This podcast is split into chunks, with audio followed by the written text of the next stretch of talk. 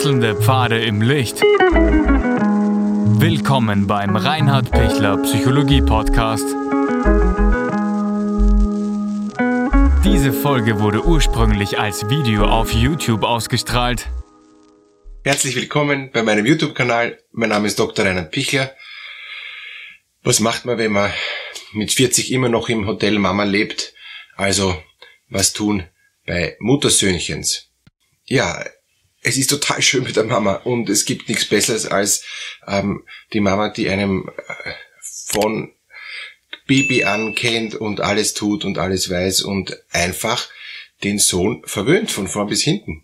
Und der Sohn denkt sich, alle anderen Frauen sind nicht so gut wie die Mama. Die Mama ist einfach die Beste, die bleibt die Beste. Die kocht am besten, das kenne ich. Das kenne ich, das Essen schon seit immer. Ähm, die Mama schimpft nicht. Ich kann neben ihr saufen, kiffen, alles, ja, ähm, und, und es ist wurscht, weil die Mama versteht alles, die akzeptiert alles. Das wird eine Frau nie akzeptieren. Und deshalb ist es viel gescheiter, bei der Mama zu bleiben. Ist es wirklich so? Na, ist es nicht so, weil äh, ich, ich entwickle mich nicht, ich bleib stecken. Ja? Und ähm, dann gibt's viele Erklärungsmuster, warum es doch gut ist, bei den Eltern zu bleiben, weil die Eltern brauchen schon Unterstützung und ich versorge die Eltern und ich bin für die Eltern da und es ist viel billiger, bei den Eltern zu wohnen als, als woanders. Ähm, und und es hat ja auch äh, Synergieeffekte und so weiter. Also gibt's dann tausend Erklärungen, ähm, warum es eh Sinn macht. Aber jeder Mann, der erwachsen werden will, muss raus. Muss raus zu, ähm, ins Leben und, und weg von den Eltern. So traurig es ist und, und so schön es bei den Eltern ist und so sehr sich die Eltern bemüht haben, dass sie auch schon für, ähm, für die Kinder und speziell jetzt eben für den Sohn schon eine eigene Wohneinheit und alles Mögliche gemacht haben. Wunderbar, aber ich muss mich innerlich ablösen. Innerlich hier und innerlich hier. Sonst wird's nix. Warum wird's nix? Ähm, weil ich mich nicht weiterentwickeln kann, wenn ich bei der Mama bleib wieso ist es überhaupt so? Ich kann mich ja trotzdem weiterentwickeln, ja. Und ähm, gerade bei, bei Hofübergaben zum Beispiel, ja, bleibt dem, ähm, der Hoferbe am, am Hof und da kann er sich ja auch gut weiterentwickeln. Na, kann er eben nicht. Und warum kann er es nicht? Er kann es nur dann, wenn er sich tatsächlich ablöst. Und deshalb gibt es ja auch auf den Höfen ein Ausgedinge, wo dann auch die Mama zumindest 50 Meter weit ausziehen muss. Und deshalb sage ich auch immer, ich mache so oft auch ähm, Generationsübergaben und so, ähm, der, es muss einen eigenen Eingang geben. Der gemeinsame Eingang äh, im schlimmsten Fall ohne, äh, ohne Knauf, sondern nur mit Klinke und ohne Glocke. Ja, dann kann ich gleich im Schlafzimmer von der Mama einziehen. Ne? Das ist, das ist sinnlos. Und, und die Mama kapiert nicht, dass da jetzt eine neue Privatsphäre gibt. Es ist so oft, auch wenn die, wenn die Jungen dann bauen, sagen wir, der, der Sohn baut dann und oder stockt auf oder oder äh, wenn es da keinen eigenen Eingang gibt und wenn es da nicht ganz klar auch innerlich klar ist ich mache jetzt ein neues Leben und die Mama darf schon da wohnen und und ich habe von der Mama auch viel empfangen ja aber ich darf die Mama jetzt nicht mehr brauchen, ich will die Mama nicht mehr brauchen und wenn ich die Mama noch brauche, dann nur in Absprache mit meiner Frau. Jetzt geht's um die neue Familie, jetzt geht's darum, dass wir zwei eins werden wollen, ähm, und zwar nicht nur sexuell, sondern vor allem innerlich. Und, und wenn das innerlich ist, dass wir zwei sagen, wir gehen einen Weg, dann kommen wir weiter.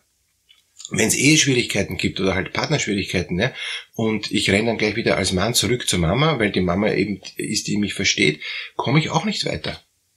Die wird mich schon verstehen, ja, aber die wird immer sagen, ja, ähm, das, also was auch immer sie sagt, ja, entweder sie tröstet mich, ähm, dann ist es die äh, der falsche Trost, weil ich muss mit meiner Frau das klären, ja, oder sie hält zur Frau, ähm, wo ich dann äh, mich unverstanden fühle, aber auch nicht wegkomme, auch nicht vom Fleck komme und und eigentlich dort gefangen bin. Ich kriege dann einen Hass, also viele Muttersöhnchens, also die, die sich nicht gelöst haben von der Mutter, kriegen dann einen Hass auf die Mutter, weil sie merken, ich komme nicht weiter, ich, ich entwickle mich nicht. Und gerade bei Paarschwierigkeiten ähm, wenn, wenn die Mutter dann gegen den, den Muttersohn ist, weil sie merkt, der muss sich jetzt ablösen, der muss jetzt erwachsen werden. Ich habe als Mutter so viel verpasst, dass der nicht erwachsen worden ist.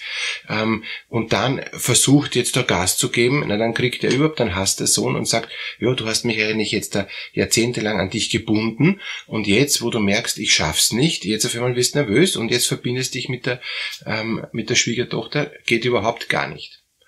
Also warum geht's gar nicht? Weil es dann wieder eine Verletzung ist äh, von, von dem nicht abgelösten Sohn und, und er dann nicht die Kraft hat, sich weiterzuentwickeln.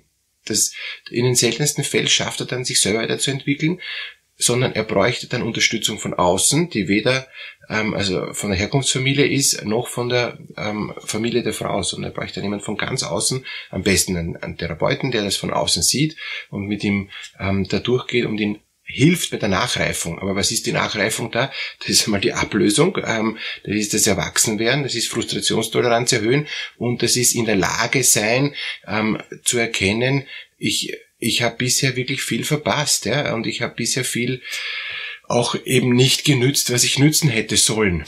Und, und das ist schon was Entscheidendes, weil äh, wie, wie komme ich sonst in die, ähm, in die innere Stärke?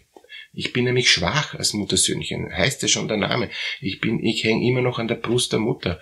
Ähm, das ist schön, wenn ich ein Säugling bin, ähm, und das brauche ich dann auch, damit ich Urvertrauen krieg.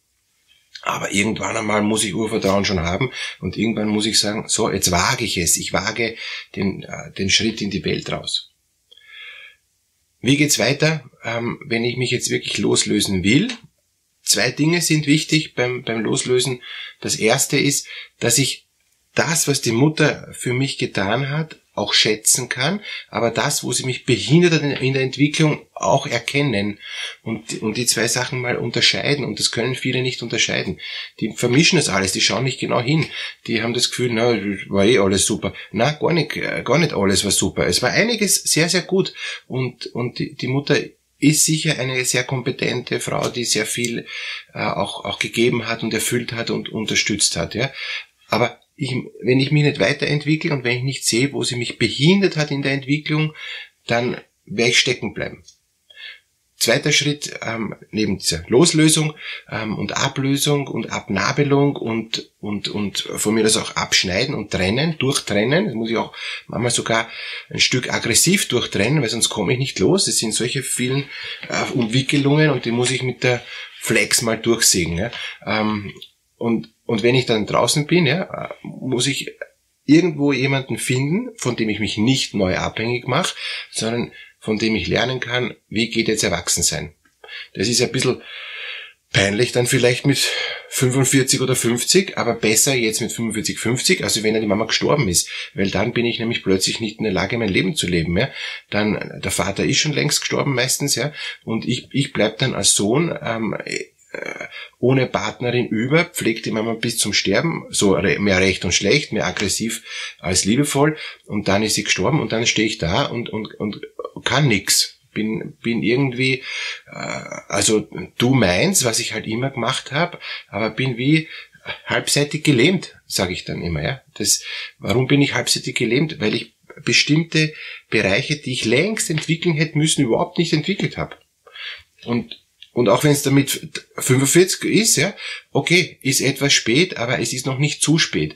Wenn ich dann mit mit 70 dastehe und, und die 90-jährige ähm, Mutter ist dann verstorben, dann werde ich es äh, noch schwerer schaffen. Ja? Dann, dann kann es sein, dass ich entweder gleich nachsterbe oder dass ich dann gleich ins Heim komme, weil ich weil ich sowieso nicht mehr pack. Auf jeden Fall habe ich jetzt gerade so einen Fall gehabt, der ähm, der, der hat, ist total verwahrlost, hat sich auch nichts kochen können, hat nie gewusst, wie man eine Waschmaschine bedient, ja, hat zwar alles ähm, eben am Hof gemacht und, und das ist weitergelaufen am Hof, aber er ist dann so emotional ähm, verwahrlost und emotional verwirrt geworden, dass er dann nicht mehr gewusst hat, wie er die Kühe melkt, ja, ähm, obwohl das er 70 Jahre gemacht hat, ja, oder 70 nicht, aber 60, ja, ähm, weil ja, ab dem zehnten Lebensjahr hat er voll über, übernommen und, und, und der, der Vater ist recht früh gestorben und, und die zwei haben 50 Jahre zu zweit wie ein, wie ein Ehepaar gelebt, ja. ist eh lang gut gegangen, ist okay, ich kann auch ein Lebenskonzept sein, ich will es ja nicht, nicht abwerten. Aber danach ist es, ähm, ist es dem Sohn super schlecht gegangen und manche backen das dann überhaupt nicht und gehen dann kerzengrad in die Demenz rein, weil sie es nicht mehr aushalten, äh, dass das eben so schief gegangen ist, das ganze Leben. Obwohl nach außen hin hat alles normal ausgeschaut. Haben halt Mutter und Sohn äh, einen, Hof bewirtschaftet, auch also ganz normal, ja, nicht, nicht extrem erfolgreich, aber auch jetzt nicht, nicht unmöglich, ja. Es war halt so eine Zweckehe, ja, eine Zweckgemeinschaft, ja, ähm, ohne Sexualität halt, ja.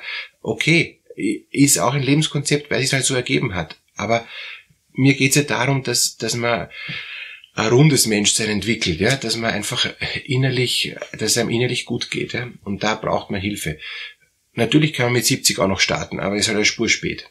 Wenn Sie zwischen 25 und 30 sind und merken, ich komme nicht weg äh, von der Mama, ja, und, und keine Frau ist so gut wie, wie die Mama, dann bitte holen Sie sich therapeutische Hilfe und, und gehen Sie mal das durch, warum Sie da so hängen an ihr und warum alle Frauen nicht geeignet sind für Sie. Das, und, und warum kann ich nicht eine Zeit lang wegziehen, ja, äh, um, um einmal mein eigenes Leben zu schaffen. Ich darf sie noch besuchen am Sonntag, ich darf ihr noch was helfen. Es ist ja nicht so, dass ich, wenn ich es rechtzeitig schaffe, den Absprung, äh, einen Kontaktabbruch machen muss. Aber je länger es dauert, desto schwieriger wird's und desto ähm, weniger Chance habe ich, um mich normal zu entwickeln. Dann wird's halt nachher super mühsam. Und die Mama stirbt auch nicht im Frieden, äh, weil sie merkt, okay, ich habe meinem Sohn eigentlich das einen, einen wichtigen Teil des, des Lebens, den man braucht, nämlich sein eigenes Leben zu schaffen, eigentlich genommen. Und das ist für die Mama dann auch nicht fein. Wenn Sie Unterstützung brauchen, egal ob als Mutter oder als Sohn, bin ich gern für Sie da, Sie da zu unterstützen. Unten in der Videobeschreibung gibt's den Link für ein kostenloses, kurzes Erstgespräch. Alles Gute für Sie.